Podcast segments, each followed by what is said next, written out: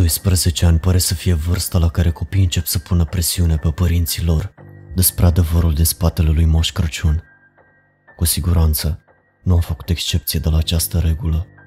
Cum au putut spiritușile Moș Crăciun să facă acel joc video pe care mi-l doram în atelierul lor? Credeam că Nintendo îl deține pe Mario.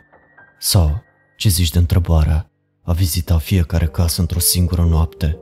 Omul vesel deținea un fel de dispozitiv de extindere a timpului. Sau poate cea mai evidentă întrebare dintre toate, cum ar fi putut să trăiască atât de mult? Mulți spun că pregătește ucenici care iau locul la fiecare câteva decenii, alții susțin că este pur și simplu nemuritor. În tot ceea ce privește orice altceva, magia părea a fi minciuna universală asupra căreia toți cădeau de acord. Oricare ar fi cazul, am ajuns la concluzia că a fost lucrul părinților mei. Bineînțeles că ar nega și ar pretinde ignoranță dacă ești confrunta, dar nu a fost suficient pentru a-mi descuraja convingerile. Așa că, într-un ajun al Crăciunului, când nu puteam să dorm în timp ce aceste întrebări dansau printre visele mele de cereale cu zahăr și jocuri noi, am decis să investighez zgomotele care veneau din camera de zi. De data aceasta, cu siguranță mi-aș surprinde tatăl sau mama în acțiunea de a pune cadouri sub brad. Măcar atunci m-ar fi lăsat să aflu adevărul. Dar când am intrat în sufragerie, am văzut în fața mea un bărbat pe care nu l-am recunoscut. Era îmbrăcat în roșu și alb, cu un corp supraponderal și purta o barbă albă dezordonată. Părul lui, sau ceea ce mai rămăsese din el, era cărunt pe marginile căciulii sale clasice de Moș Crăciun și avea ochii mari de frică când a scăpat un cadou sub brad. Fiind tânăr intuitiv, am ajuns la una dintre cele două concluzii. Fie acesta era un invadator de case care fura cadourile familiei mele, fie acesta era adevăratul Moș Crăciun. Am deschis gura să țip, dar bărbatul s-a repezit spre mine și mi-a acoperit gura. Șșș, spuse el ducându-și un deget la gură, încercând să zâmbească. Lacrimile au început să-mi curgă pe obraj. Eram îngrozit de acest om. Apoi, încet, și-a luat mâna înapoi și a întins-o spre mea, în semn de noroc. E în regulă, micuțule. Știi cine sunt, nu? Am dat din cap, fără a-i strânge mâna înapoi. Bărbatul tremurând dădu și el din cap. Apoi, apucă un sac gol care zicea pe podea și făcu semn către Brad. Uite, vezi, aduc cadouri. Acum, alergă până în pat. Sau ar putea fi nevoie să te pun pe lista obraznicilor. A început să folosească o voce mai profundă și mai profundă, dar nu am fost păcălit. Oricum, m-am șters la ochi și am început să mă retrag în sufragerie, încercând să creez o oarecare distanță între mine și bătrân. Bătrânul pur și simplu a privit și a șters fruntea și s-a apropiat de șemineu. M-am oprit și am observat, confuz în legătură de cum avea să părăsească casa mea. Dar o explozie de flăcări verzi a izbucnit din coș, iar bărbatul căzu înapoi pe podea. Nu i-am putut vedea fața, dar sunt sigur că era copleșit de frică. O mână osoasă uriașă a ieșit din foc, iar brațul care a urmat era învelit de blană strânțuită. Apoi a urmat un alt braț și apoi craniul unei creaturi sălbatice cu două coarne mari, aproape la fel de mari ca și mineul însuși.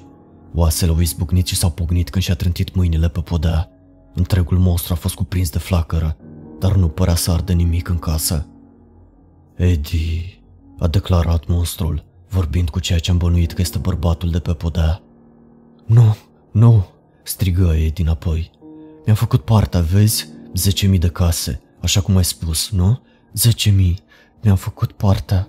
Zece mii. Și totuși, ai permis unui copil uman să te vadă. Știi regulile. Uite, mi-am învățat lecția. Îmi pare rău. Am făcut o greșeală. Dăm drumul, te rog. Am livrat toate, toate cadourile. Să te las să pleci. Ai lăsat-o pe femeia aceea să plece, Eddie? Nu mi-amintesc să o fi lăsat să plece. Aceasta a fost a doua ta șansă și ai irosit-o. Ce ai de gând să faci? șopti Eddie. Am putut să văd silueta lui tremurătoare fiind umbrită de creatura din șemineu. Următorul sunet care s-a auzit a fost un zgomot cu un început moale și un sfârșit scutuitor.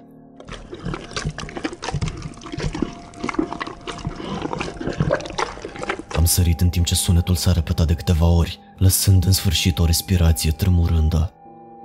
M-am rugat în capul meu să nu fie ceea ce credeam, dar când creatura și-a înălțat capul spre mine, am văzut pantalonii roșii și albe atârnându-i de gură, în timp ce mesteca cadavrul lui Eddie.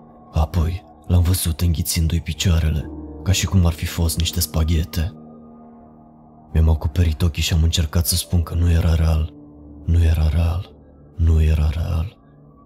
După un minut de liniște, m-am uitat printre degete și am văzut monstrul care se uita la mine din șemineu.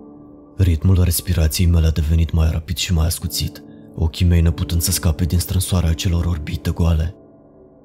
Acum fugi în pat, micuțule, sau s-ar putea să te pun pe lista obraznicilor. Picioarele mele și-au găsit în sfârșit puterea să plece și am sprintat spre camera părinților mei, scufundându-mă în cerceaf cu ei. Când familia mea a coborât la brad a doua zi dimineața, nu era nicio urmă a evenimentelor din noaptea de dinainte. Pe masă era chiar și un bilețel sub un pahar gol și o prăjiturică mâncată pe jumătate. Pe bilețel scria Crăciun fericit, Moș Crăciun. Oricât am încercat să profit de atmosfera caldă și reconfortantă care a venit odată cu ziua de Crăciun, nu m-am putut opri să mă uit la șemineu, îngrozit că monstrul se va întoarce. Cel puțin, acum știam adevărul despre Moș Crăciun. Hello, friend! Echipa After Dark îți urează Crăciun fericit și sărbători liniștite alături de familie. As always, welcome to the darkness.